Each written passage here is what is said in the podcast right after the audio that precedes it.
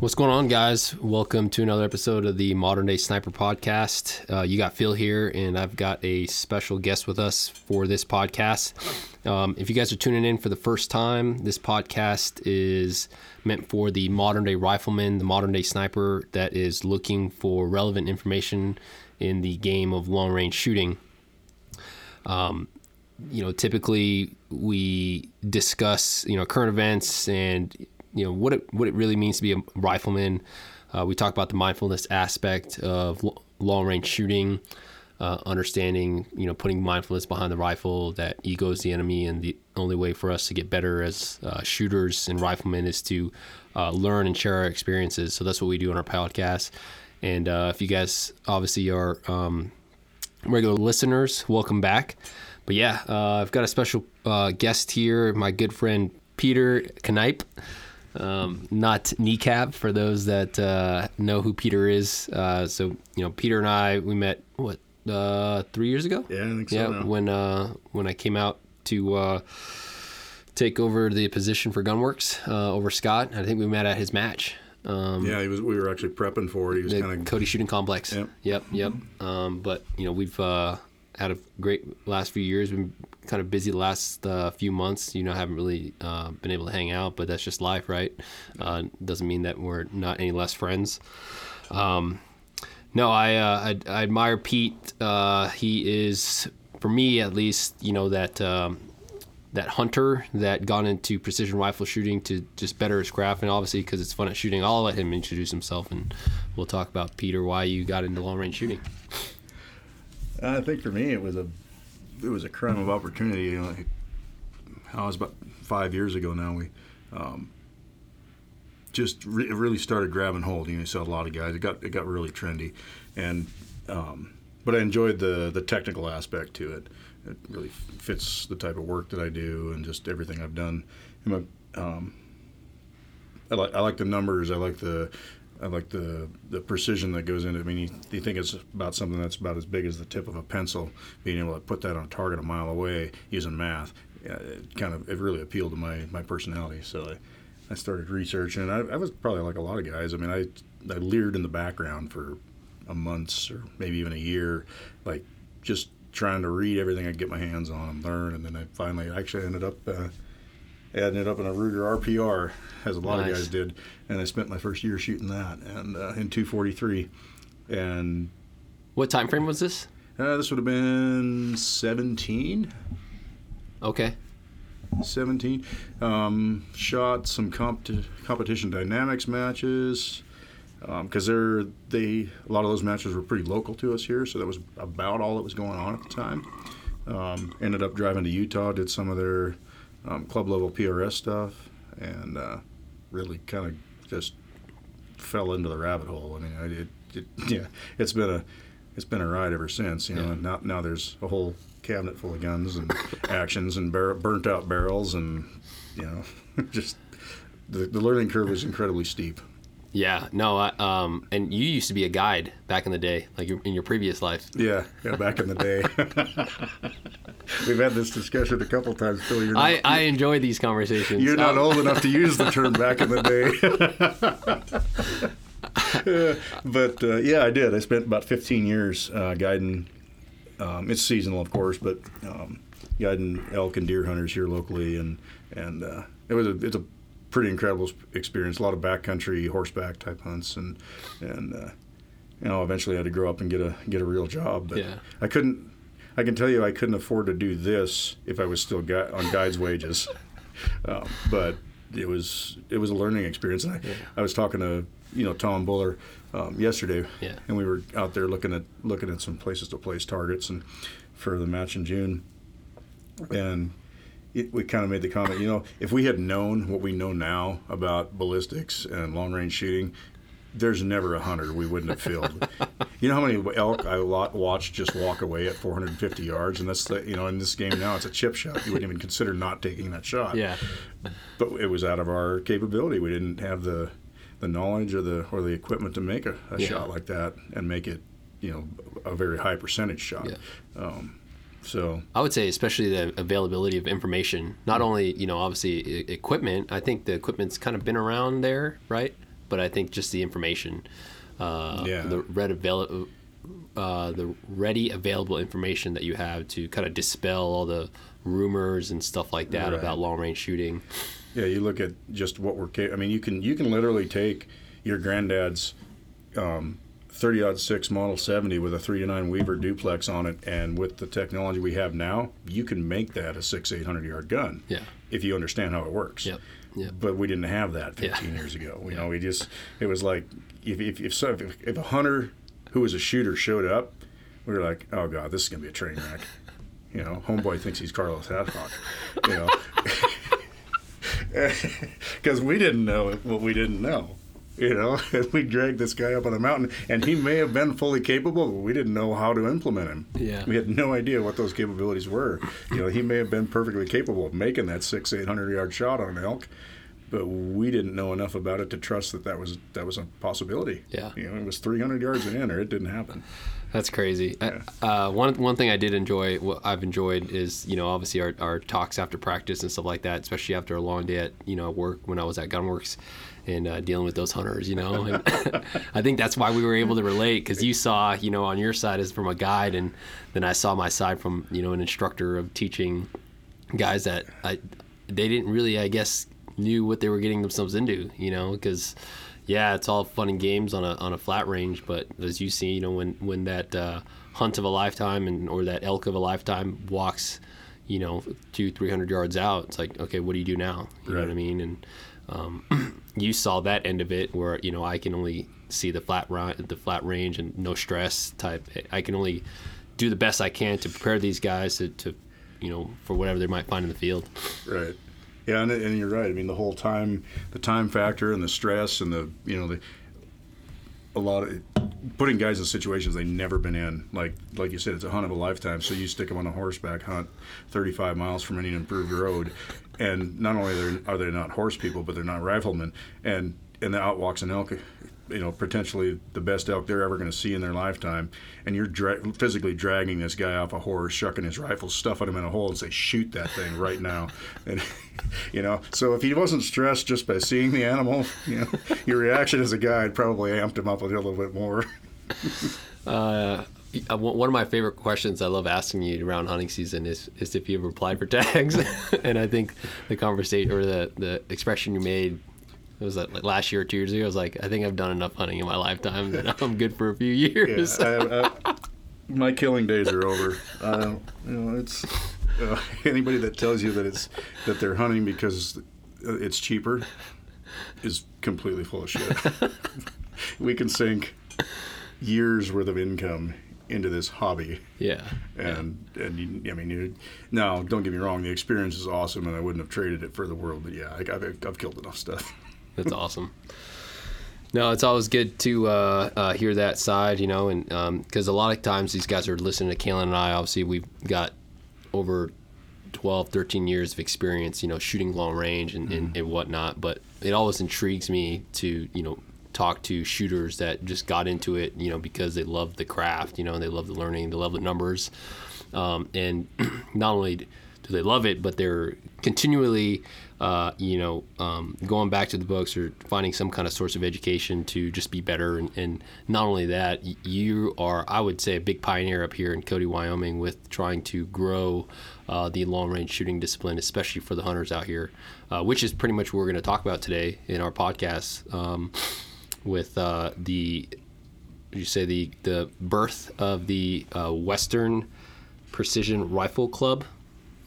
Yeah, Did or club or league or League? yeah, the Western Precision Rifle is the name it'll run under. Okay, yeah. So Western Precision Rifle, not really club. This is Western Precision Rifle. That's my bad. No. Um, so let's talk about that real quick. So what what is the Western Precision Rifle? Um, basically, it's kind of been an ongoing idea we've had for several years. We've kind of been, I don't want to, I don't want to use the term abandoned, but geographically, we're we are like, we're in the sticks. Um, so the access to some of the some of the sanctioned matches for the other organizations that are out there is, is limited for guys.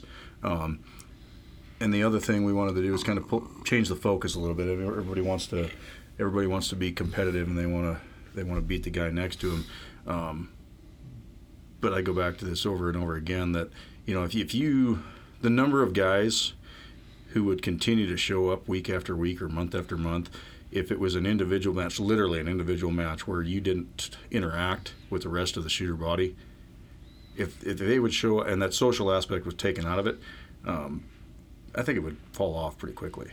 Um, so we're trying to, you know, pull back and, and build it as a community rather than as a competition. And we added a, we added a, I hate the word charity, but a, a, a benefit component to the league so that because not everyone is to win ever, right? They may, um, they're going to continue to improve, and they and we want them to. We want everybody to keep showing up. But if, if the guys, if everyone can feel like their their participation actually counts for something bigger than just where they placed in a match, I feel like that adds to to uh, the purpose of it. Um, so we added the charity component to it. Um, this year we landed on uh, an organization out of Montana. It's a uh, veterans benefit organization. It's called Big Sky Bravery, um, and the uh, currently the the thought is we will probably um, rotate from year to year. There are a plethora of benefits out there that all need. You know, whether it's whether it's uh, you know displaced kids or disadvantaged kids or veterans benefits or any other. There are a lot of different, um, really reputable and uh, and uh, needing causes out there that, that maybe we can you know. So we're taking a small percentage of the match fees on from all the matches and donating that to donating that to this year Big Sky Bravery and Bravery, excuse me, and then uh, some some of the other uh, charities we'll we'll take in, uh, you know, whether it's by vote or whether we just um, do our own research and find something that's in the most need from year to year, but try to try to give back something out of it too. The other thing that we haven't seen done in years past in, in any other organization is recognize the, the beginner and the mid-level shooters. I mean, those guys, we uh, we average 50 to 60 competitors per event in Cody. And I always tell guys that, you know, you can usually tell there's about three to five guys that show up just about every event, and those three to five guys are going to take the three top three to five spots every time. That's the level of shooter they are. There's 50 to 55 other guys that show up too. And if those three to five guys didn't show up, I'd still have a match with 50 to 55 people versus 60. If those 55 to 60 didn't show up, it wouldn't have a match. Period. Yeah. So those those guys are actually who's paying the bills. Yep. They're, they're keeping things going. They're buying, they're buying the awards. Their entry money is what is the only reason we can continue to do this because Yeah. there is no money in it. Yeah. you know. Yeah. So, um, so what we decided to do was break it up into classes, and I'm kind of moving through your list already. But Yeah, yeah. Um, let's let's let's let's hold that uh, thought real quick, because there's a there's a couple words I've been writing notes as as Pete's talking here, because we're sitting right in front of each other, and um,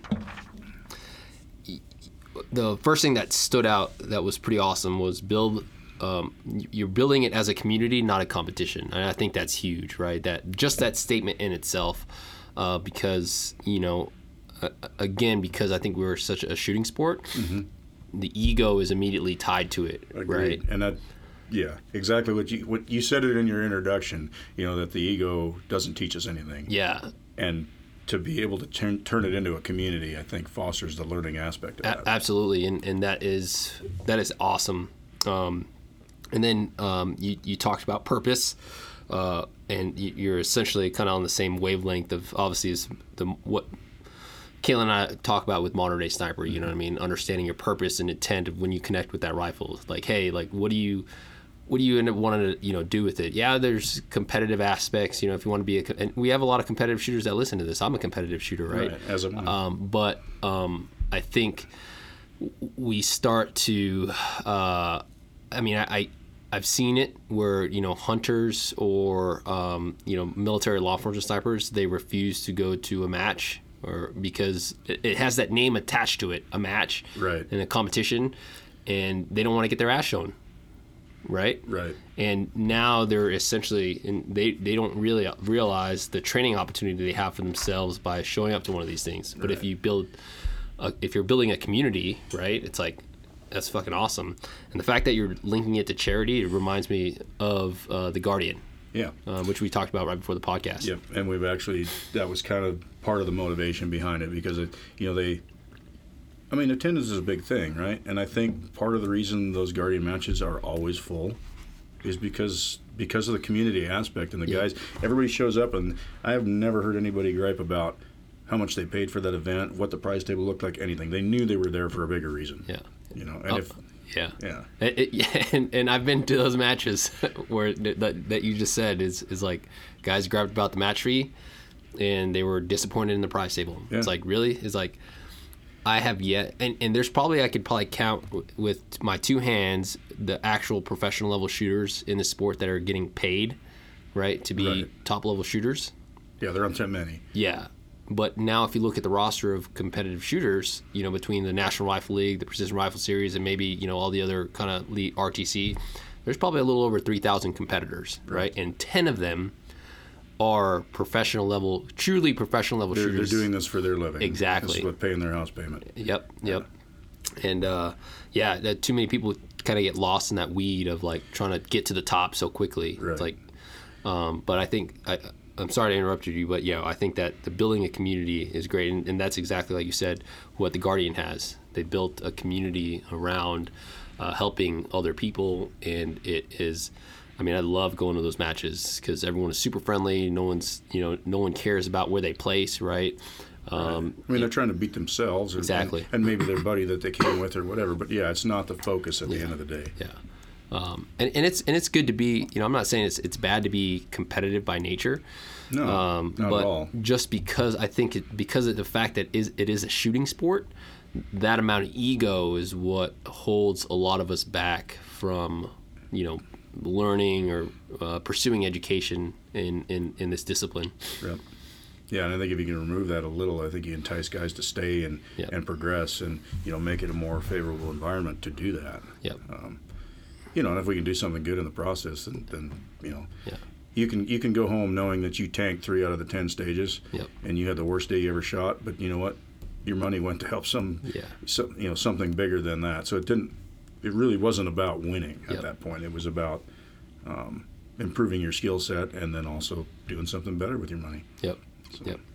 Um, you were going to dive into ABC scoring or ABC classes, which I think is very uh, a, a neat. We talked about this kind of before the podcast, but I think the ABC uh, system is is um, is unique uh, because that is definitely what's lacking in the big organizations. Actually, before we get into that, Yeah. I know we went down the rabbit hole. What I wanted to ask you was uh, why uh, the uh, Western Precision Rifle, in, in the terms of because of the saturation of uh, big leagues right now, such as the Precision Rifle Series and the National Rifle League, and now the Na- National Rifle League Hunter Series. Um, uh, you know why? I guess uh, um, would you guys want to try to fight against or or uh, compete against those organizations? there was there was a lot of discussion about this, um, you know, and, and no one really like had a an aversion to the other big organizations. They just didn't feel like they were being heard. And there's a couple things going on too. Um, we we threw the numbers out there. Um, we were pretty conservative. Started adding up what it costs the individual to go to a one day, or excuse me, a two day national level event. Let's say let's say eight to ten hours from the house where you, you know, you're going to go down there you can stay probably take a day off of work drive down there shoot two days and a day off of work to come back. So it's a four day commitment. You start adding up wages and travel costs and hotels and match fees and ammunition and all the things associated with that. It's pretty easy to drop 1500 bucks on a weekend and that's probably a low, low number Is that including your your, your time taking a while off from work? Yeah, and that's at my wage, not yours. but uh, yeah, so I mean that that and there's you know that that's relative. Everybody everybody's you know that you, whether you're burning your vacation on that as opposed to spending a weekend with your family or Yeah, whatever. I mean, it's yeah. costing you It's those. time. It's time. Yep. Yeah. Um, and so and then we turned around and we did the same thing for like a one day match that was let's say four to six hours of the house where you can conceivably get up early, go there, shoot the day, and drive home. No hotel, still travel costs, still match fees, ammo and such. Um, and we, I mean, four to five matches for the same money is what we came up with. Um, and you know that's and then you got Sunday left to spend with the kids or whatever whatever trips you trigger. Go fishing, go go hunting if it's in season. Um, you know, whatever the case may be. So it really appealed to a broader um, a broader demographic. You know, there's there's a limited number of guys who have the the means and the time to make you know multiple multiple two day national level matches all over the country. That's that that's that weeds out a whole bunch of guys who just don't have the, that time even. I mean, let's say they got all the money in the world, but they can't get that time away from their their occupation. Now they can't go. You know, they, everybody can squeeze a Saturday out several times a year. So it appealed to us that way. Um, you're gonna have to redirect me again because I'm gonna go back on the weeds. But uh, that was one of the reasons. Um, the other reason that keep kept kept coming up. I mean, I've run half a dozen matches here in Cody, and I attend a bunch of other. I would call them local, you know, within four to six hour one days in the area. And I listen, and I try to f- hear what guys are saying and what the, the types of things they would either like to see or they're just not happy with or whatever. The thing that kept coming up over and over and over again was, you know, 50 guys at a match and 45 of them go unrecognized. They don't feel like they're part of the league. They just feel like their money they're throwing their money down to to rent the range and shoot alongside the five guys that are winning. Yeah. Um, so by divvying it up into classes, guys could feel like they're being competitive against other shooters at their level. Um, A, B, and C was the simplest way to do it. It we don't we're not taking away production, tactical, open, ladies, youth, whatever. Those will still run as they always would always have, um, because guys are used to seeing those. Um, but the ABC stuff is the only thing the league is really tracking. So the league is going to pay attention to class, and it doesn't matter what if you're youth, lady, um, open, what class you shoot in in the in the event. You're going to get classed by how you shoot as compared. So it's a it'll be percentage based, based on how the winner shoots. So if, if you know you you shot the tactical match here in November, and we had so two two three and three oh eight only for the entire match, and we had everything from 35 mile an hour to zero and b- back to 35 and back to zero at least twice during the day. It was just up and down. Yeah, I remember on the barricade, I was holding like I was trying to hold three and a half mils on top of the five mil wobble that I had because the wind was pushing me. that early, so I left that stuff set up the night before. Yeah. That barricade was thrown 50 yards downrange yeah. from the windstorm yeah. that came through, and it bro- broke out the window yeah. inside of the van. I mean, it was a, it was a hell of a windstorm. Not only that, you even put up a three MOA target for our sorry asses. yeah, I did. I mean, I knew it was going to be a rugged day, but with that with that in mind, you know, so the, let's say, um, did you win that one? I think you did. Grant, Grant won it. Oh, that's right, Grant yeah, won it. Yeah. yeah. Um, you know, the winner probably shot 65, 70 percent. It was it was lower than average, yeah. but it didn't matter. It's all relative to because everyone struggled and suffered yeah. that day. So as we score those classes, it'll be based on on the winner score you know the winner still gets 100 points and so on but but we're looking at what percentage you shot of the winner no different than how they do yeah. some of the prs and nrl scoring and because it's in threes to make it easier let's say that i think there was i think there was like 12 shooters right that showed up yeah, let's just say let's just say 12, 12 or 15, right? something like that. Yeah. So ABC, how does an ABC uh, class look like with 12 shooters? So we had initially looked at breaking it up just evenly. So like in three classes, if, if you had 12 shooters, it'd be four in each class. Yep. Um, we are looking at more of a percentage based system right now. It'll still be roughly thirds, but we're looking at where how that typically breaks up. We've got five years worth of practice score information to look at to see who shot what percentage. So we'll we'll find a a, uh, a percentage base, and it's a little less arbitrary in that way. Um, it's not just well you shot fourth place, so you got top shooter yep. or top top in your class. It's you shot this percentage of the winner um, so that's where the line, and it's always the same. So the classes may fluctuate slightly in size, but with some, with the data we've got from the last five years, we can we can get that really close. Yeah. Um, So then, and there's really no way to sandbag it at that point. You Yeah. can't say, well, I'm going to just shoot just high enough to get to top of B class without being the low A shooter because you have no idea what the winner's shooting. Yeah. If he's having a train wreck of a day, you may end up in fourth place even though you're a B shooter. Yeah. Um, you know, you still be top B shooter. So there are All right, so so a so out of a twelve that twelve person shoot, Mm-hmm. right? Uh, let's say um, shooters one through four would be in A, right, right? Shooters five through eight would be in B, right. and then nine through twelve would be in C. So first place obviously would be the winner of A class. Right. Fifth place would be the winner of B class. Right. And then ninth place would be the winner of C class. Yeah, and that can fluctuate slightly on the percentages, but that's how you would have actually three class winners at the event versus just the guy who won open or the top lady or Yeah. the top youth, um, whoever that may be. Yeah, you would have three different, and then, um, so the way it would get classified is. We'll start the season. You'll have to have two score, post two scores, two two one day events in in the league, and once you have a score in those events, that'll classify you. So let's say you shoot mid pack and you're a B you're a B class shooter because of the percentages you shot based on the winner. Now, throughout the season, you practice, you do well, you maybe upgrade your gear or whatever the case may be, and you start shooting better and better. Not only do you win B class, but you also start shooting percentages that are commensurate with the A class shooters. If you shoot two of those in a row, you're now an A class shooter. Okay. So, What if you had a shit day?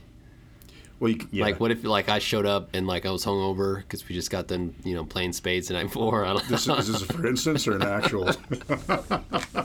and I I shot, you know, I shot a, a shot in B class, right?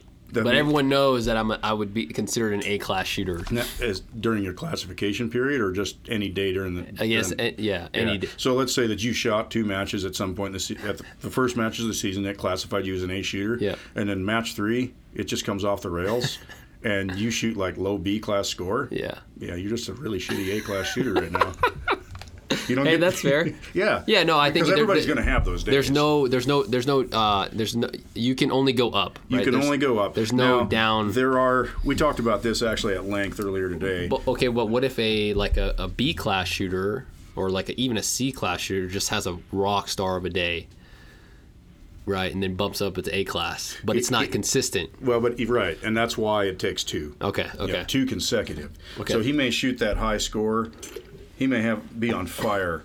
Like the the match after he gets classified as a B class shooter, he has the best day of his life, and he he wins the match. yeah, But then the next the next time he shoots a match, he's back in his he's Back in his shooting- B, yeah. He's shooting a B class score. Well, that didn't bump him up. okay, He, he may have won the match. Yeah. He, he would definitely have been the top B class shooter on that day because of the score. Okay. But he didn't he didn't show the consistency that needed to push him to classify him and keep him as an A class shooter. okay, So once they once you show the consistency, and we're going to start with two. You know, it may evolve over the years, and we may have to show, say, okay, it takes three A class scores in order to get you bumped or whatever.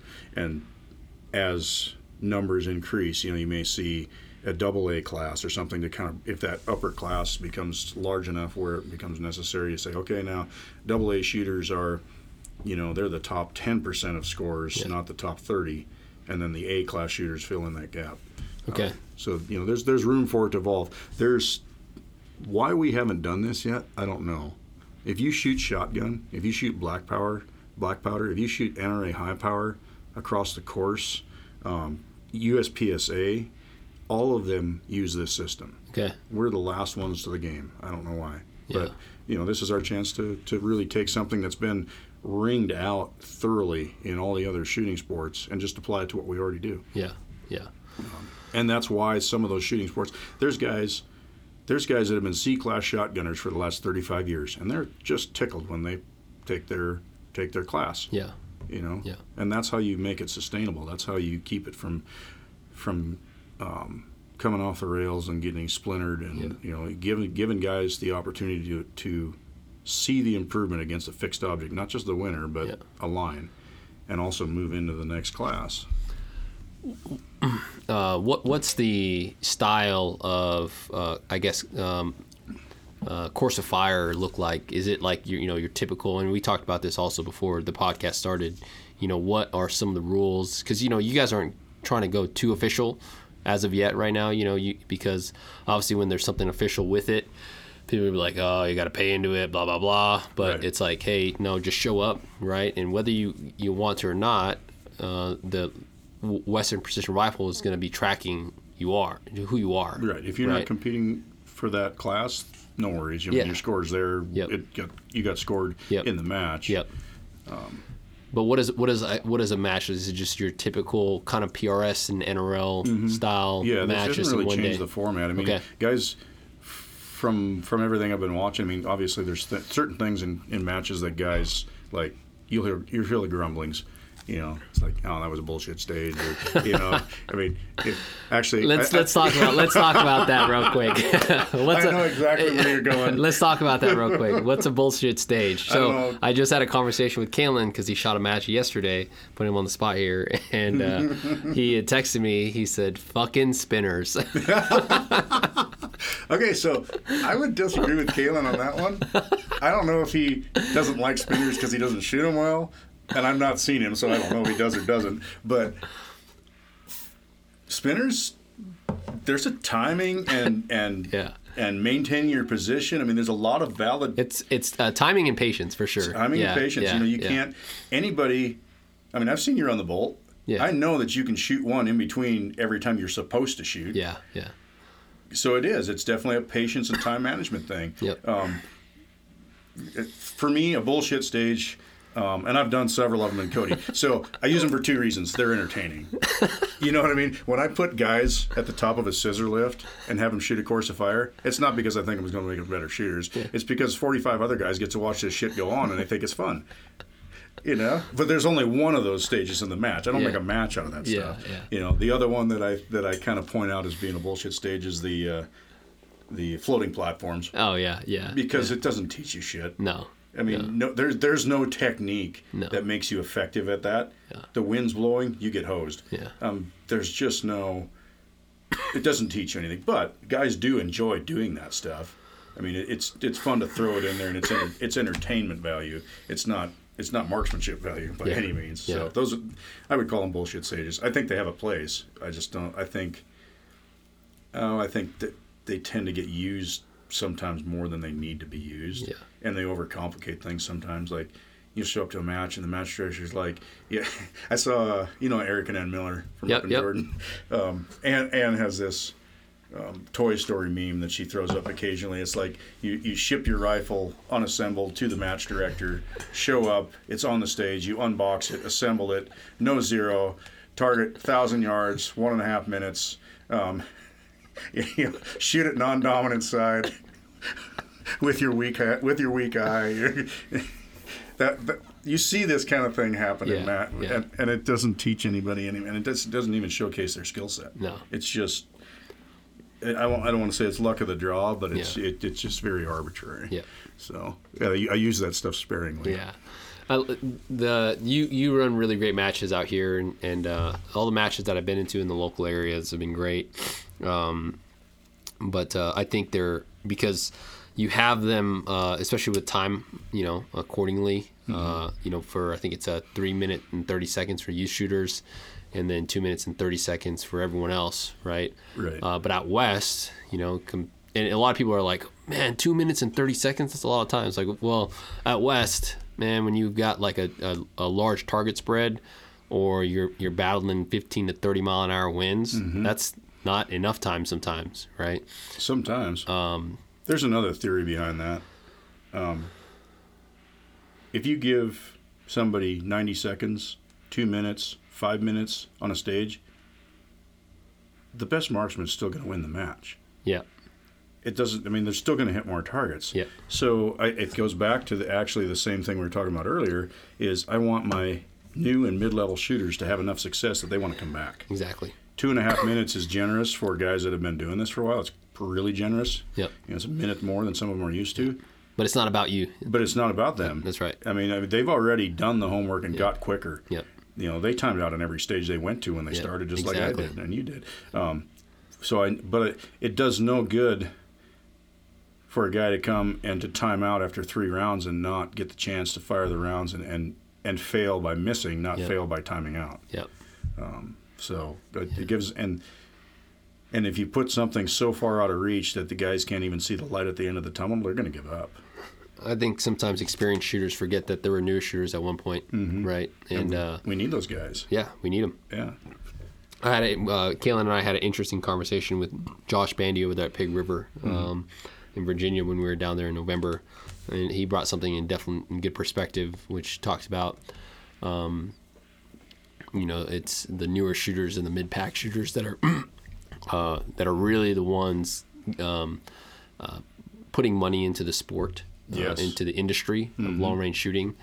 Um, and I was like, wow, that's that that's actually facts. Like, Those are the guys that are still like upgrading gear. paying MSRP for everything, yeah. Not getting d- discounted because they're a jersey shooter, not getting you know match fees and stuff like that covered. It's like they are truly coming out of pocket. well, they're still accumulating. Ex- Yeah, You know, yeah, they're spending. They started out with an RPR, and then they bought a, a custom action and, Yep. and did some gun, had some gunsmithing done, and know, they're still investing big dollar Yeah. amounts in the sport at that point. yeah. And, and I'll be honest, I'll, I'm guilty of uh, you know structuring my, my the, the two matches that I did host. Catering to more of the top level shooters, because you know, guys got wrecked at my at my course. But even though they had, you know, they said they had a good time, I, I know that they got wrecked because I think the you know I think uh, two years ago the winner won at like a like a high seventy percent, right? Where I mean mid pack shooters probably shooting either fifty or low low sixties. I'll have to go back and look at my score. It was somewhere around there. uh, and and I'm guilty of, of not thinking about that newer shooter and that, that mid pack shooter that you know like I want I, I, I want him to come back right, Um, because the I, I, I think the the people that are pretty you know uh, veterans at the sport they know they're going to be they know what matches they're going to shoot you know um, they're already committed to it but I think Right. it's it's how to obviously plant the seed with uh, with uh, the newer shooters and then get them to come come back and like you said build, build a community here rather than just keep a those guys competition. engaged and keep them. Yeah. Keep them giving them a reason to come back. Yeah, yeah, Yeah, I, I did a lot of, you know, way back when we started this, just I, everything I could get my hands on. You know, there was a lot of different stuff, training facilities, um, some of the newer matches. Things were, things were just exploding everywhere, and I was reading everything I could get my hands on on, you know, how how tough should a course of fire be, and you know, oh, guys that I knew that competed in other shooting sports, and you know, percentage wise, you know, where they wanted to see their winners or their mid pack guys and so on. And, you know, I've, a lot of that, it's, uh, I've taken that to heart. I, I have the added advantage of being a mid pack shooter. So I just build a course that I can shoot. I know the guys that are better than me won't struggle with it. yeah. So, you know, I, I just see it from my point of view. As long as I don't get any don't get any better than I am now, I just you know build a course that I can shoot. You're a pretty good shooter. and I, I think uh, you know you've uh, you definitely, um, yeah, you- you're definitely a, a threat when you know when it's either a one day match that we're showing up to out in Sheridan or uh, a two day uh, RTC match, you know, team style match. You would bring up Sheridan. What's up? I would. bring- what, what did you say? Either I'm gonna shoot well today or talk a lot of shit. yeah, yeah, that I got to, I got through two stages on that match, and I, I realized that yeah, I, I can do one of two things. I can I can shoot well today, or I can talk shit. And you saw my score. You can guess which one I picked. Uh, but I uh. had you know I had a blast, and so did a lot of other guys. and, you know, yeah. someday I'll learn to multitask, and I can talk shit and shoot at the same time. But Yeah. today's not that day. Um, Uh, what one thing I did forget to uh, talk about, I'm sure these guys are probably wondering, is is kind of where these matches uh, are are going to, um, uh, like be held, like some of the locations and stuff like that. Because I think we did talk about there's going to be about so far you've got 31 uh, matches scheduled, and then obviously more to come. Yeah, we have one more venue that hasn't turned in their yearly schedule yet. And then I think the first match is uh, second week of February, Yep. the 13th in Townsend. Townsend, Montana. And yeah, It's going to go all the way through December. So, I mean, that gives uh, those guys that are listening, you know, about a month now to, you know, start looking at their calendar, especially if you're in like the Montana, Wyoming area. Because I think another thing that you guys are going with this is within a reasonable driving distance. Yeah. What was your cutoff? um, we were four to six hours. Four to six hours. Yep. Okay. You know, I mean that's that's doable. Six hours is a stretch, but some guys will do it. I'm personally that's like that's a at the ragged edge. It would be if it was a match that I was, you know, really um, enjoyed shooting. I would definitely make that effort. But, um, so yeah, four to six hours. Um, we've got, I think, seven venues right now, and 31 matches. Um, so it's, it's going to be a big season. I mean, it's, that it kind of exploded. We when we so Casey Ming has actually been working heavily with me on this. Casey's really savvy on on the tech side of things, and he's and he's got a, a ton of experience with management and admin. Um, so I've, I've, been deferring to him a lot on, on structuring things and decision making.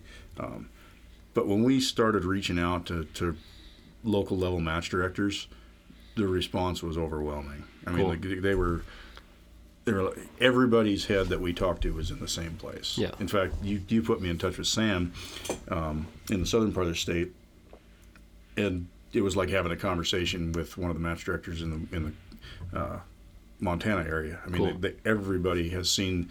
Sam's comment was, you know, he, he saw a uh, a vacuum yep. in the uh, in, in our area and in, in the industry right now, or yep. in, in the competition side of things, where we've created this vacuum by putting these large two day national level matches where they're, they're starting to get financially challenging. Yep. To create a create an event that fits in the space that yeah. guys that can't make those yep. big matches can make yep. and still enjoy the sport. Yep. Um, so, um, we're I guess we're filling that void, or we're attempting to. Yeah. Um, I feel like it, it, may grow. I think keeping it at the grassroots level really allows guys to to um, get some good input, and you can kind of keep your your finger on the pulse of the of the competitors that are that you deal with. Yeah. Um, I, I, had this conversation with Travis Ashita in a podcast that we did about the NRL Hunter, um, and you know, I my thoughts are, and I and, and I have this conversation with everyone that, that I that I talk to, and you know, we're we're obviously talking about shooting stuff over some beers, uh, but you know, I, I always believe that the uh, the sport is grown at the local level, not the national level. Um, and influence is is way at the local level because when I go to national, especially you know when I go to a national level match, I don't care, you know, uh, what the guys at the top are running. I already know what they're running, and I know what I'm running. Right. right? Um, what I'm trying to do is obviously just compete at that level to, um, obviously, you know, win or whatever the case might be. But uh, you know, obviously being in the industry, obviously I'm biased and and, and obviously it works out. If the industry grows, then my um, my profession grows. Uh, you know, modern day sniper grows. Right. Right, and that's kind of how that works. But um, I was looking for uh, ways to okay grow at the local level um, because you know when guys show up in, in because that's where I started. Right. I never forget where I started. I never forget the the the two the one day six seven hour match that I had to drive an hour away for every every Saturday or every third Saturday of the month uh, and we only had 300 yards available out in California. Right. Right. Um, and that's, I mean, that's where I got my bug. And I, I think if we can continue to uh, put money into that and and support those local match directors to grow their communities, you know, it's eventually just going to lead, obviously, trickle into the national level, right? Um, but I think so many people, like you said, so many people are just so focused on that national level right? Yeah, we kind of put the cart before the horse yeah. in a lot of regard. I mean, yeah. there's definitely a need and a space for that, but there's also all these guys who, you know, if you had to, to learn your your match um, skills, you know how you how you compete at a two day in at only two day national level matches, yep. which is a lot of what a lot of people did. Mm-hmm. You know, myself included, at least early on. Yeah. Um, until the until the one day stuff became more prevalent. I mean, can you imagine? You know, well, I've been practicing. I guess I'm going to drop 250, 300 bucks and go see if it worked out. You know, instead what, of. What do you think the cost difference is between a, attending a two-day uh, level national level match, where you have to like fly to, versus a one-day local match where you can drive to? If you're flying to it, my God, I mean, I, I would think you. It's a, I think you're talking about the difference between about 300 bucks for a one day with your travel and your ammo and such to like 15, 15 to 2 grand. Yeah, yep. That's a, that's on yep. a single two day event. And that's why people are you know are always worried about what the price table holds is yep. because they're trying to hopefully place well enough to. Well, and you, know, you can't get it back. I mean, you get a you get a you get a um, average middle class guy with two or three kids, and he's gonna he tells mama that hey, I'm gonna, I think I'm gonna drop 2K on this weekend, and, uh, and you know, you know, maybe this month we just won't contribute to juniors college fund. She's gonna say a pound sand. Yeah. Yeah, this ain't happening.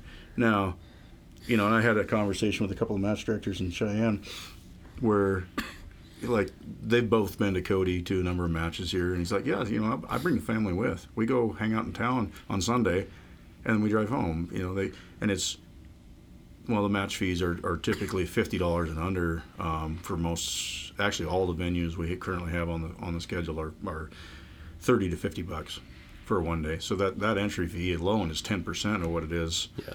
um, at a national level match, um, and then just the, the um, less less travel expenses and less hotel expenses and everything. I mean, Yeah. It makes it achievable for because I had this. We were talking about this earlier.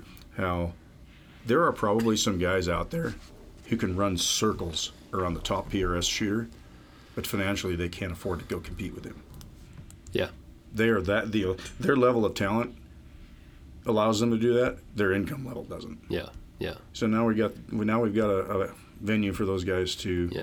to get out there and showcase their talents. You know who uh, that fits the bill in that, and I don't know his financial status. I'm, I'm just just saying like Grant Urich. Yes. Right. And and Grant- he, he's not known as a national level shooter, but I'll tell you, he will mop the floor on some competitors Yeah. uh, uh, on the uh, mid Midwest uh, and the East Coast. Grant will Grant will show up in his, you know, his greasy work clothes and his work boots Yeah. and his frumpy goofy hunting hat Yeah. And he will run away with it. Yeah.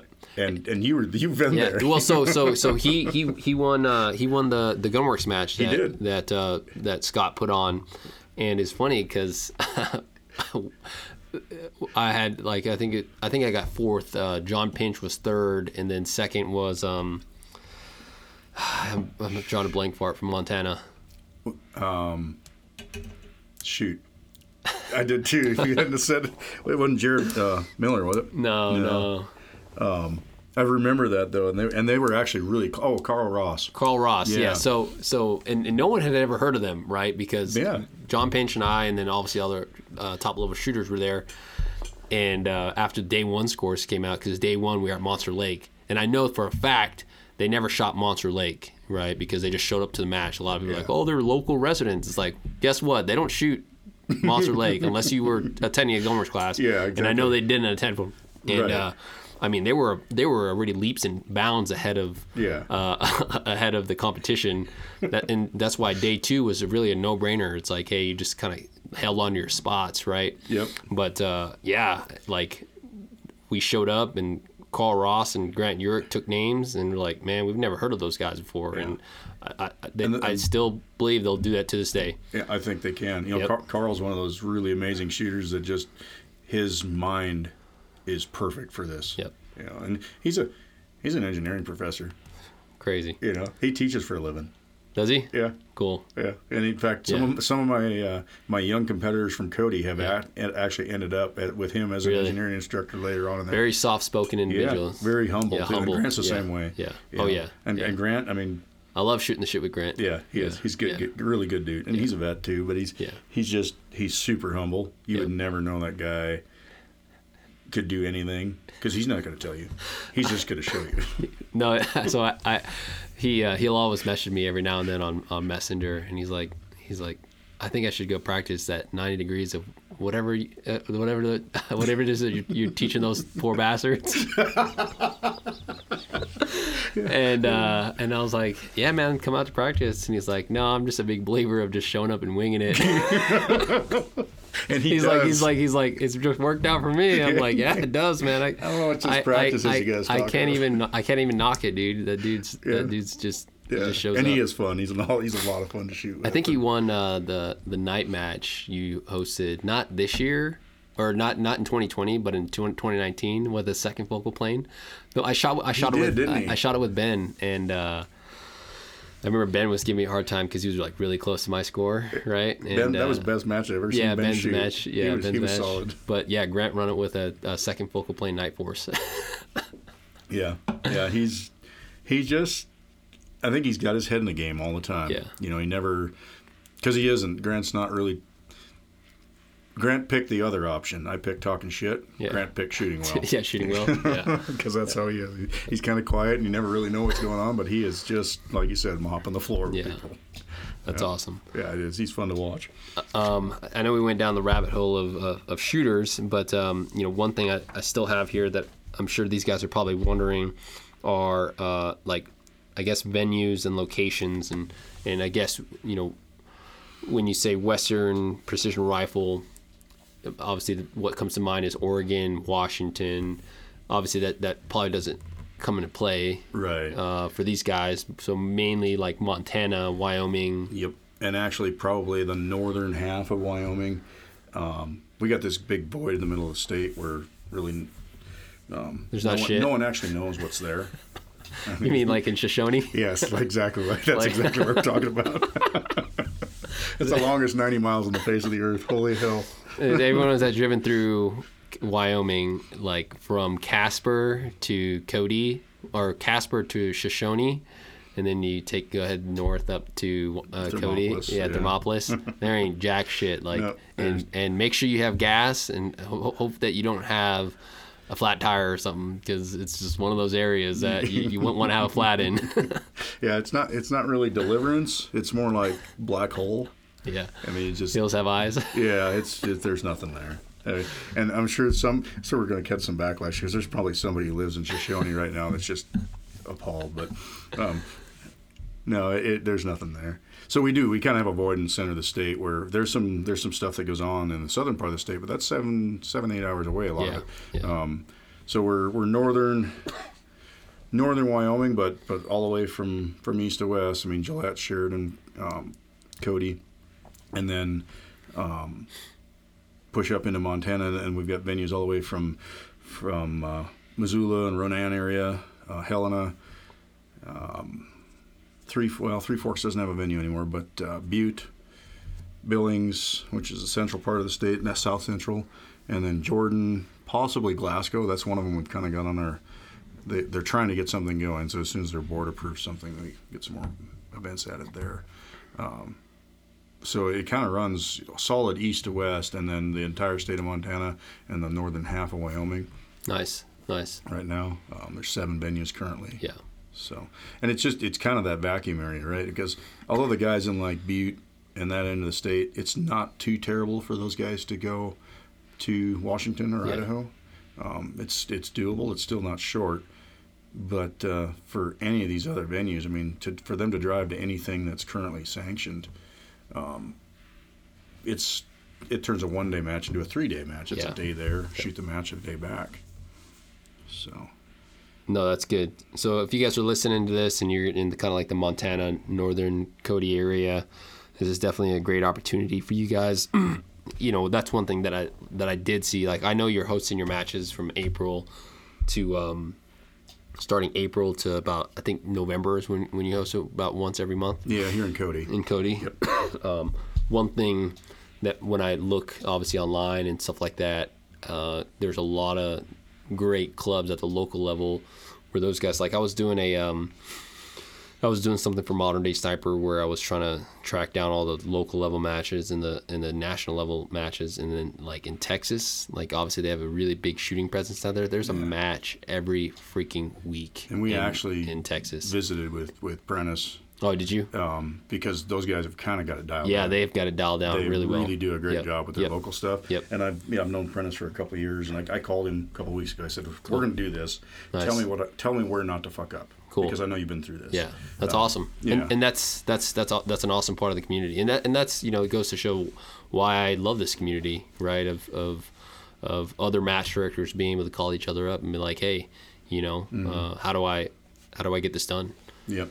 And that's something else like that we've kind of committed to doing from the organizational level is we've got tablets. Yeah, Um, PractiScore's kind of becoming the prevalent method of scoring. Yep. There's still a few guys around that, that are paper scoring, but Yep. and sometimes sometimes that's just because they don't have the means. yep, So at the club level, we're gonna we've got extra equipment. We're gonna make that available to match directors who don't have that stuff currently in place. Yep. Um, it's actually, I mean, the purpose is twofold. We want to help them make their matches successful, but also it simplifies our lives from a from an admin standpoint. Yeah. If they provide us with PractiScore results, it's way easier for us to use than if Yeah. they send us screenshots of paper scorecards or something of that nature. Yeah. So um, Any other rules that these guys probably need to know about? I mean, just show up with you, what you have, right? absolutely, You know, we it's didn't like want to exclude anybody. Yeah, it's like man, if you got grandpa's thirty out six with Mm-hmm. a, a duplex, you know, non-adjustable, it's like the only way.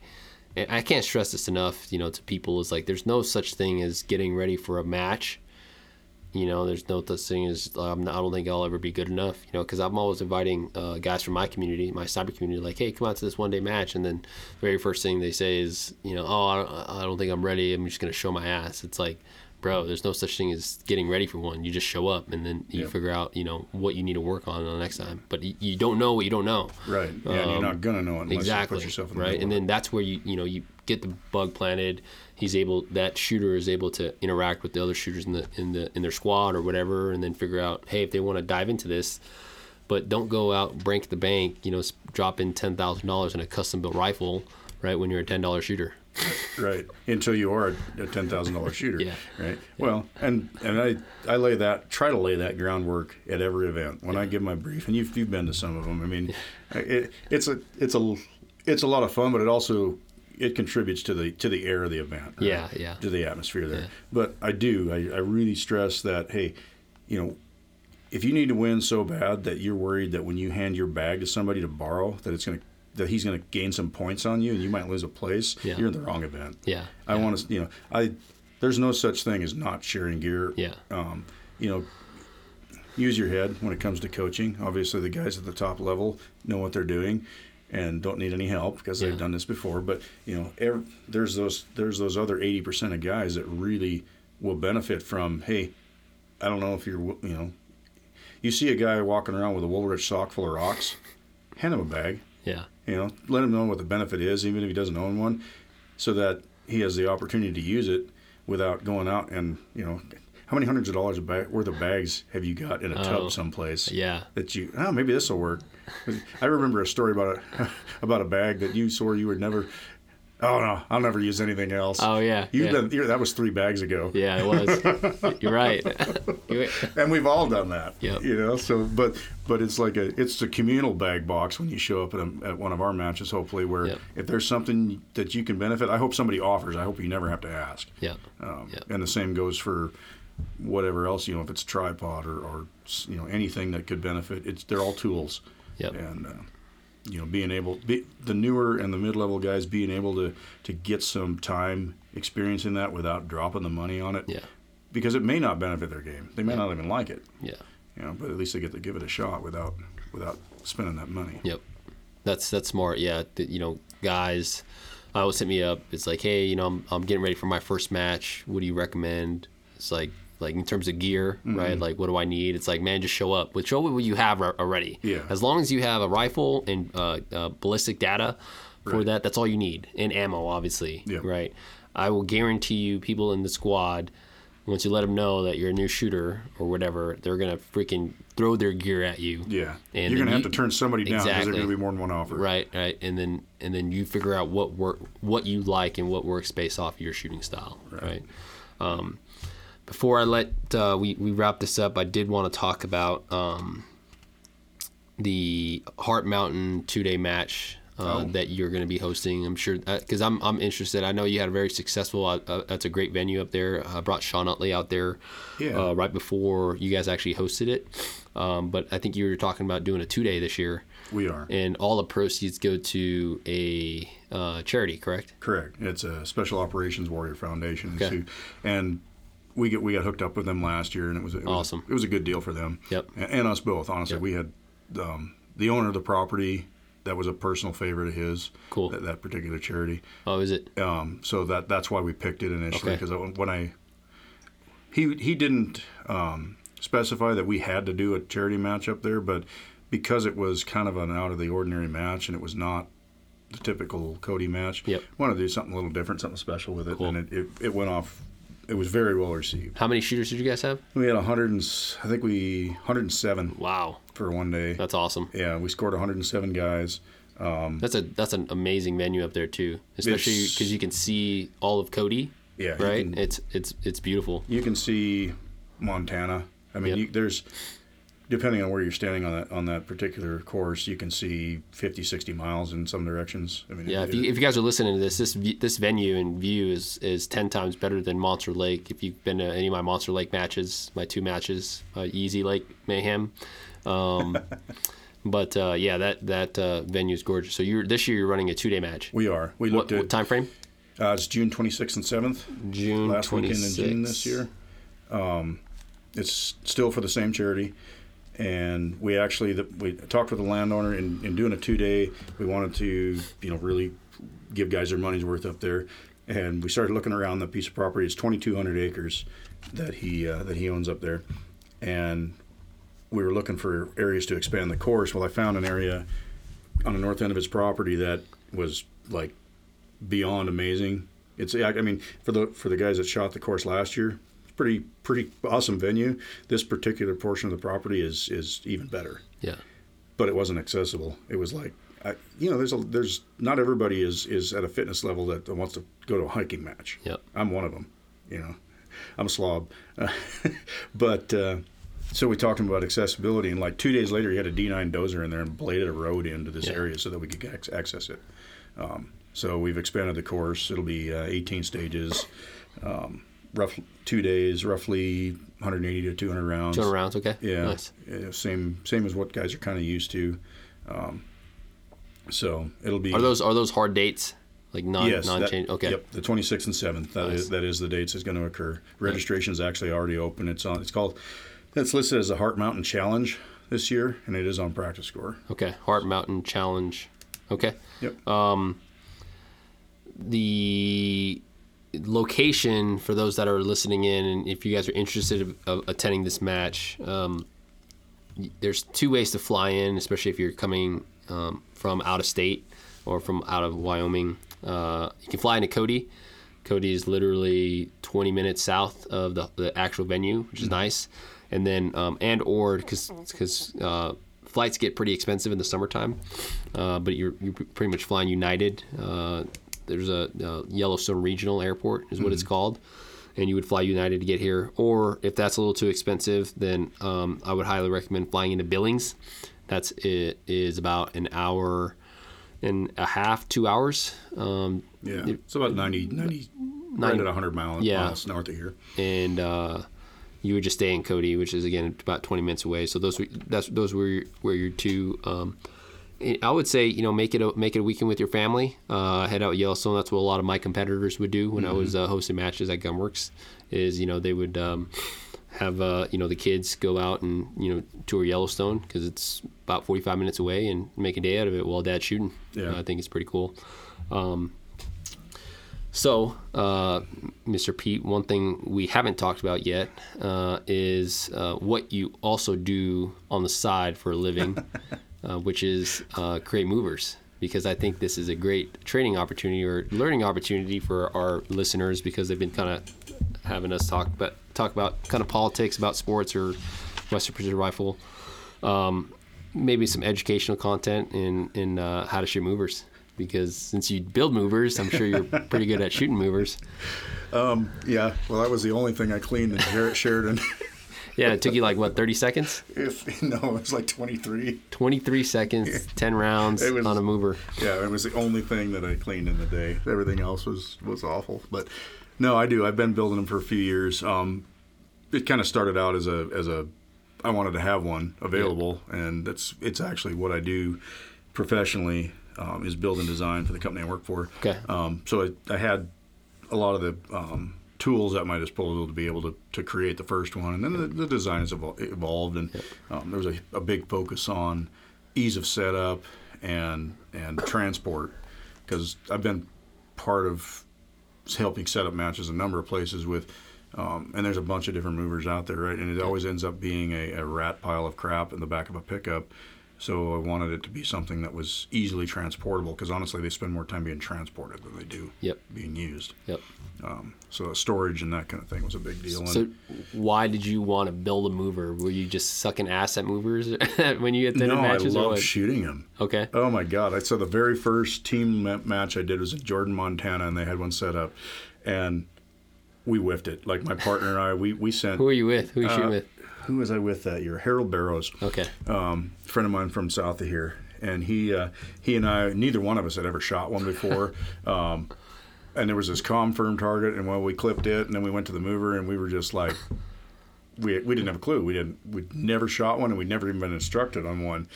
Well, there was two movers on the course that day, and they happened to be the first and the last stage. Well, we shot the last stage, and then the match director comes up to us. He says, "Okay, guys," he says, "Here's what you need to do," and he told us, you know, how to properly how to lead a mover and, and what to do, and and we immediately went down to the first stage on the match and, and shot the next mover, Oh, nice. and we cleaned it. Dang. It was a, it was a little dip, little easier position and target and stuff, but we you know, and like, oh yeah, yeah, I, I need this in my life. Um, so we had we had a lot of fun on uh, on just learning how to shoot them, and honestly, it's it's not everyone who gets that opportunity yeah. um, to shoot them on every course, and so it's actually something we're doing with the league this year. I happen to have a used one here that we've been using for different things, and an extra one, so we're making that available to all the match directors Cool. in the league. Nice. Um, we won't. There's no charge for it. If they can get it transported to their venue, Yep. they can have it for the day and use Yep. it, and um, kind of, you know, a way for them to um, put some variety in their event if they haven't had one before. So, so uh, when I was down in Rifles Only, we were teaching movers for those guys, those Marines down Mm-hmm. there, and um, shooting movers in the Marine Corps after actually doing like a movers package for the military uh, toward my later end of the career. Uh, movers is one of those things that um, obviously the only way to get better at shooting movers is by shooting movers, but um, I feel like uh, the uh, algorithm or the numbers in terms of like trying to figure out your uh, speed to movers actually makes your instinctual um, ability to gauge it almost kind of makes us dumber mm-hmm. does that make sense Yeah. like trying to think about the math behind it Right. because like if you think about anyone that is i would say um, uh, not even uh, physically inclined but like you know it's pretty decent in sports and stuff like that like football everyone throws a football right Right. it's like you know when someone's running down the down the field and it's cutting cutting in well how do you lead that Right. right it's, all it's all instinct Yeah. No, there's no formula for Exact- a quarterback to hit a receiver. Exactly. And so Jacob Bynum like talked about that in class that we were teaching with Marines. I was like, because you know, Caylen and I were ready for you know all these numbers and shit like that to, to, to talk about all these formulas for these guys, like time of flight and, and crap like that, or using the Kestrel. And then you know Jacob hit it with that, hit us with that, and that, it, and then even I was like kind of dumbfounded. I was like, damn, he's right. You know, Yeah. like thinking about my holds and leads has made me dumber because now that's all I'm focused on. Well, not only that, but you you you're incapable of making a decision without it. Exactly. Yeah. Exactly. Yeah. So, um, what I usually teach for movers, and I'm not sure, and, I, and I'm curious to hear what what uh, like when you started shooting movers and kind of teaching yourself because you you've got no formal training. You're all kind of self taught. Yeah. Well, and on the sense. competition side Yeah, of things, on the competition. learning, Yep. learning on the fly. Yep. Yeah. Um, so we we we taught uh, two types of engagement.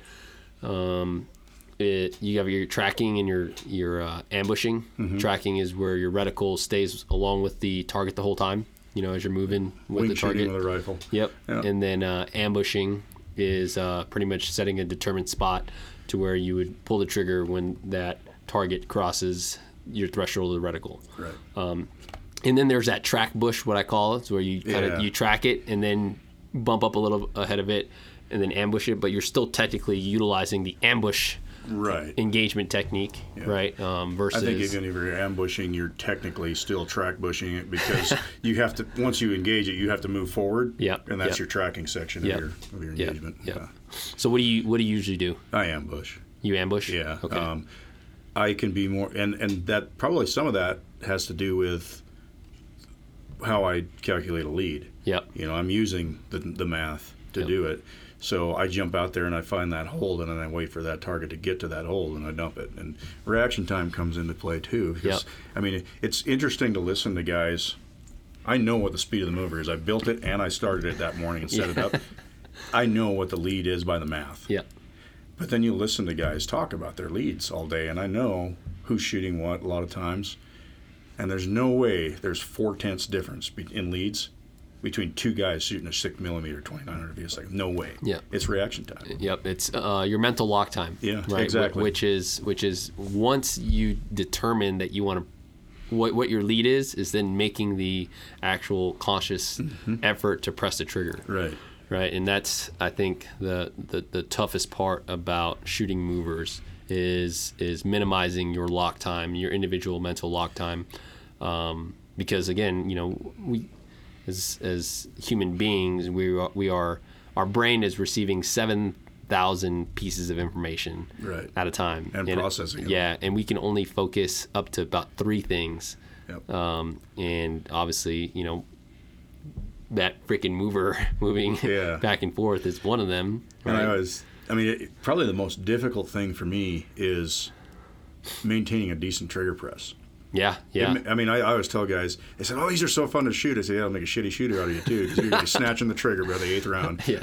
Well, uh, so I, I'll be honest. I uh, I am very guilty of being impatient with movers, hmm Yeah, like, right? Because you can burn like you, it, you're given like let's say in two minutes and thirty seconds, right? Your typical stages out here, ten Yeah, rounds. right. I'll be done in fucking thirty seconds. Oh, I, and you're not you're not alone. Yeah. I mean, I, we just got to talk about the, the one in Sheridan, but I mean, I run the matches. I can t- I put the mover stage in a place in a match where I know there's room for guys to pile up because they're going to be done. Everybody's going to shoot that thing in a minute or less. So you're gonna you're gonna have ten shooters in a squad, and they're all gonna be ten minutes later. They're gonna be done with the stage, waiting Yeah. on the next Yeah. one. And those guys are only three shooters in. Yeah. So you gotta yeah. It, it always it never uses the part time yeah, you know, and you could literally, with two and a half minutes, you could literally shoot it going. If you engage it and you make a hit going left or right, there's enough time you can only shoot it left or right. You already know your win and your lead are good. Yep. Why screw the good thing? Yeah. You know, why risk the fact that you actually screwed your lead up, but the wind's helping you, so Yeah. you you managed to get the engagement. I great great question. Oh, go ahead, go ahead, finish it. Finish it. well, luckiest day of my life. We shot a mover at Q Creek at one of the club level matches we did on there a couple of years ago, and I had it set up to run two and four mile an hour. okay, So it went two mile an hour left to right and four mile an hour right to left, and we had about a 15 to 18 mile an hour crosswind.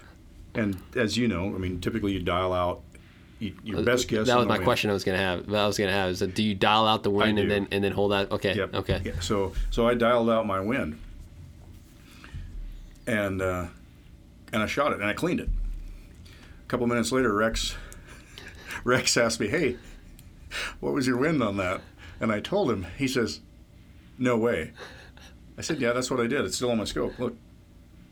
I had I had dialed the wind the wrong direction and swapped my leads and cleaned the target.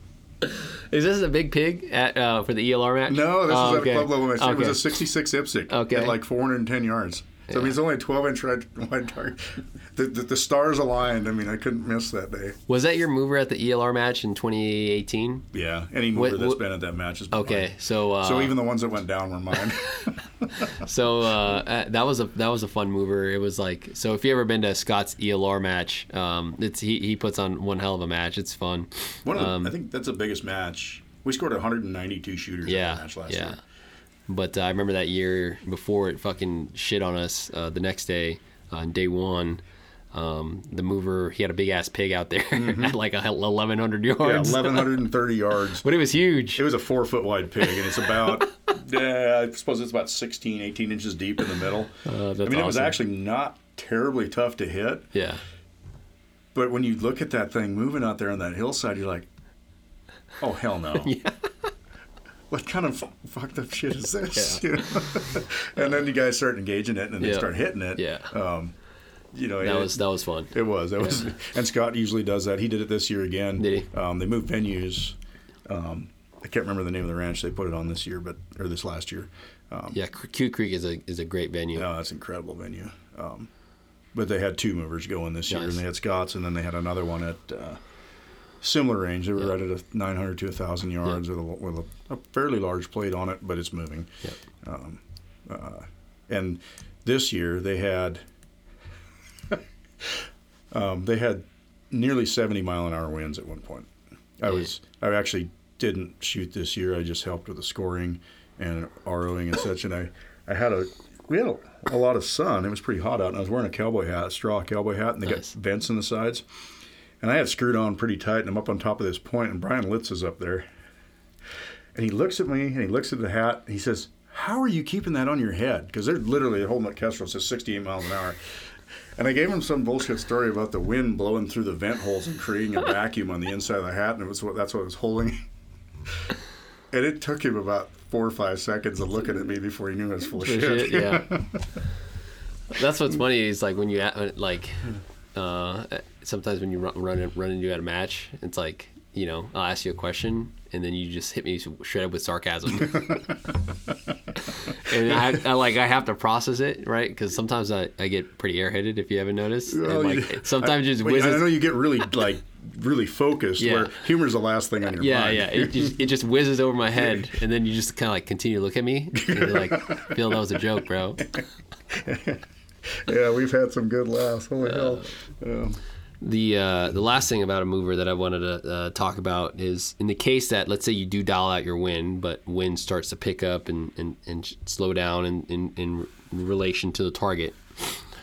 Um, for you guys that are listening, um, when wind that is moving against your mover or in the, against the direction of your mover, so if wind is moving uh, against the moving target, you need to opposite increase. direction that it's that it's moving. Yeah, you need to increase your lead. Yep. And then when wind is moving with the target, you need to decrease your lead. So those are my two little plugs there in terms of uh, educational bits for shooting a mover. If you're not dialing it out.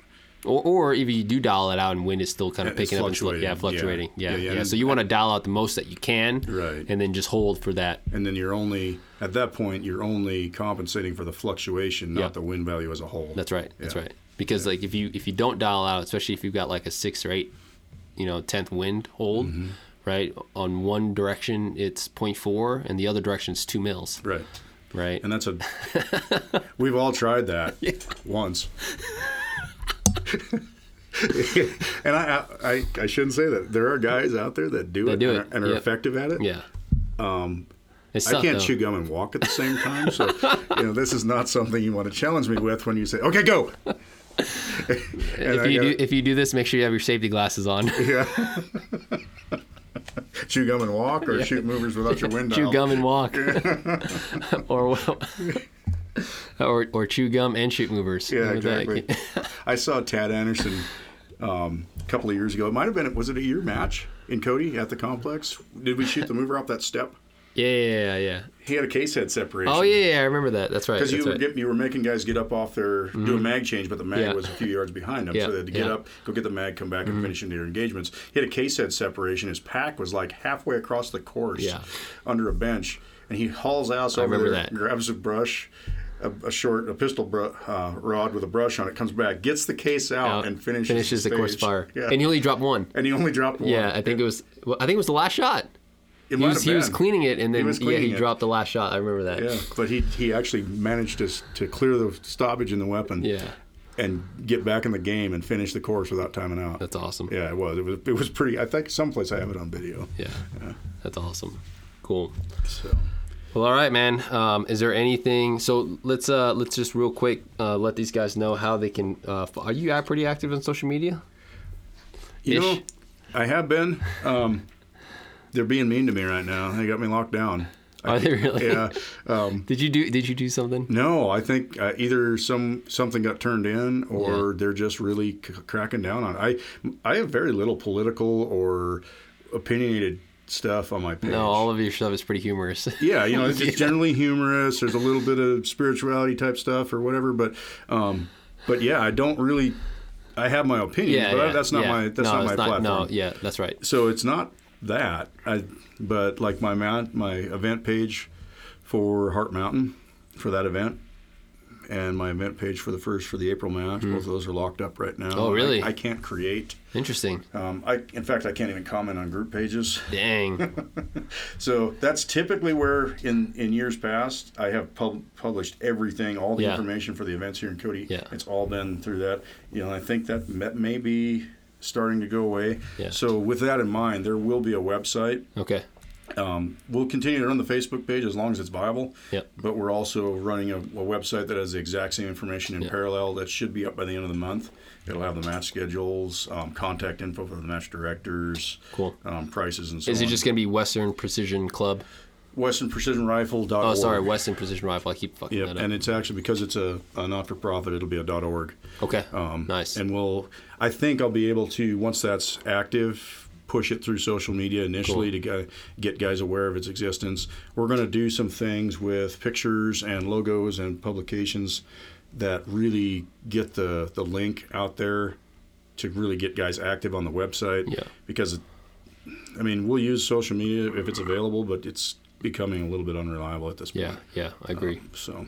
cool. Um, but that has been traditionally where most guys look. yeah. We've had way more success there than anything else. Yeah. So Uh, well, Pete, this has been awesome uh, talking with you, catching up, and uh, you know, seeing kind of the, the the birth of this thing. I'm excited to see, and, and I know it's going to be successful. Uh, you you run really great matches out here, and you you built a really strong community out here uh, that I was um, fortunate to fall into when I when I came out here. oh, it's been fun having you p- be part of it. Uh, yeah. I mean, it really has. You've been, you've been you've added to it. You uh, sure. so for those that are listening, um, if you're in the like Cody, uh, North Wyoming, kind of uh, South Montana area, every Wednesday, uh, Pete um, or the Cody Shooting Complex um, has the gates open for night practices from I think uh, I think it's six. Yeah, from six to about seven thirty through Yep. the winter months. Yeah. Um, we've got some indoor bays. Yeah. Um, we don't shoot, and then we, we light the targets. Yep. We shoot paper at 100 yards. Um, this year, we are going to kind of vary a little with, with component shortages and stuff. We don't want to run guys out of parts, so we're going to go every other week. We'll do a live fire session Cool. one week, and then we'll do a dry fire session out Nice. there as well. I've got I've got uh, indoor heated areas. We can we'll set up a, an indoor course with props Nice. and such, and so we'll do a dry fire session um, the next week, and then back to live fire the following. Nice. So yeah, and Nice. this, this week will be dry. Be our first dry fire. Yeah. Um, and in the summer times, I mean, starting at six, you can we can still at least get at least about two two and a half hours worth of practice in Easily. because because uh, sun doesn't go down till nine, and then Mm-hmm. eventually you and I or and everyone that's there will grab some beers and stuff like that, Yeah. shoot the shit. yeah, we so that's typ- pretty- We typically run out of ammo before we run out of daylight in the Yeah, summertime. that's right. That's right. so So cool. All right, Pete. Um, hey guys, thanks for listening in. Um, I hope you guys uh, got value out of this. I hope you guys. Uh, hope, we hope to see you guys there at these matches. Again, you know, if if you're listening to this and let's say that you're, uh, you know, one of those uh, the hunters that are just looking to, you know, you don't want to be competitive, but you know you want to, you know, get out there and start shooting because you want, you know, that it's going to lead to you being a better hunter. I highly recommend checking out. Um, uh, what Pete and these guys are doing with the uh, West Precision Rifle.